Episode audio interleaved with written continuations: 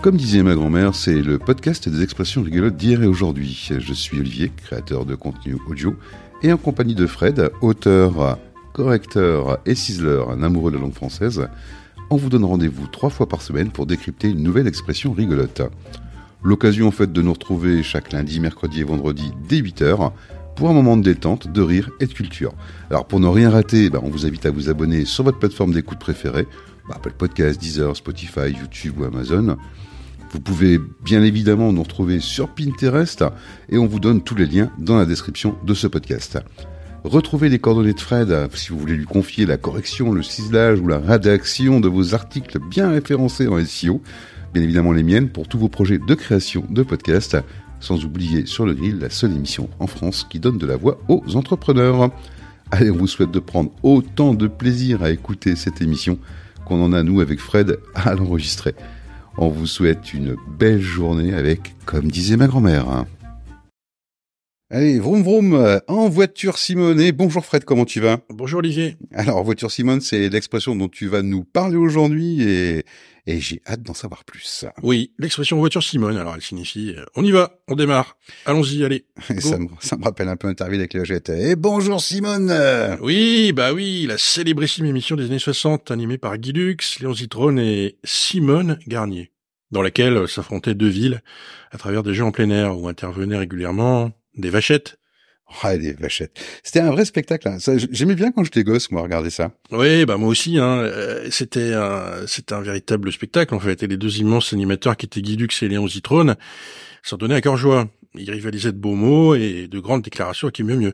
C'est ainsi que Guy Lux apostrophait parfois sa co-animatrice Simone Garnier, qui lui servait un petit peu de faire valoir quand même, faut bien l'avouer, par un retentissant « En voiture, Simone !» Lorsqu'elle devait lancer un jeu. Et donc c'est de là que, que vient l'expression Eh bien non, parce que c'est pas Guy Lux qui l'a inventé. Et lui, il l'a juste popularisé.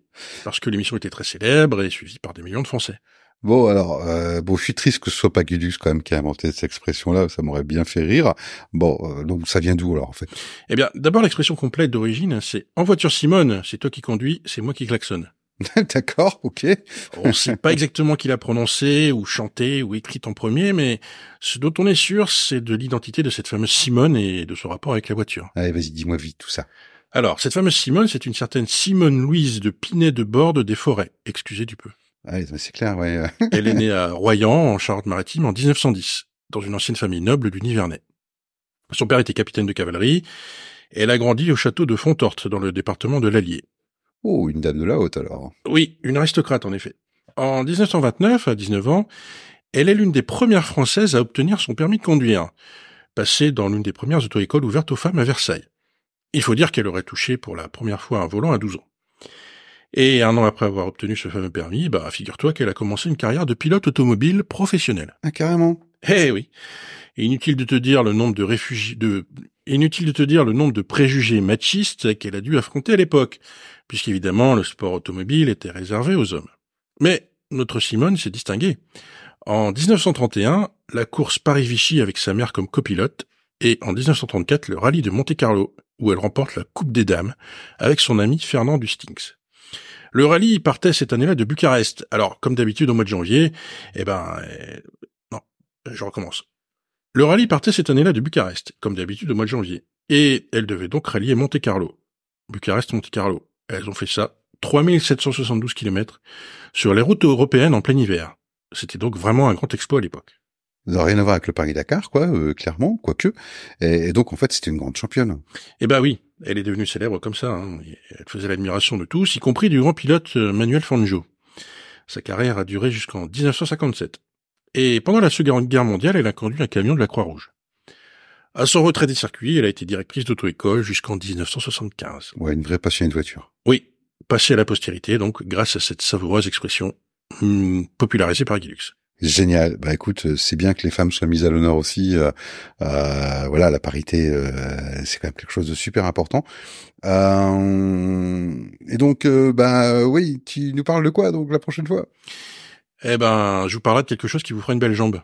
Ah oui, bah là cette expression-là me fait pas une belle jambe parce que je trouve ça super intéressant. Et puis euh, bah on verra. Effectivement, ça me fait une belle jambe.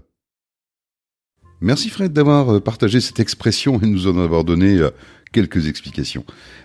Vous avez aimé? Ben, Pour nous encourager et promouvoir la création des auteurs, c'est très simple. Vous partagez simplement ce podcast avec votre entourage, votre réseau, sans oublier bien évidemment de vous abonner et de nous laisser un commentaire. De votre côté, si vous connaissez une expression rigolote que disait votre grand-mère, ben faites-la nous parvenir, envoyez-la nous tout simplement. Avec Fred, on se penchera dessus et on vous en donnera la provenance. Pour trouver nos coordonnées, c'est très simple, elles sont dans le descriptif de ce podcast. Et puis pour un petit coup de pouce, abonnez-vous simplement sur votre plateforme d'écoute préférée, sans oublier de vous abonner sur Pinterest. Allez, belle journée à vous tous.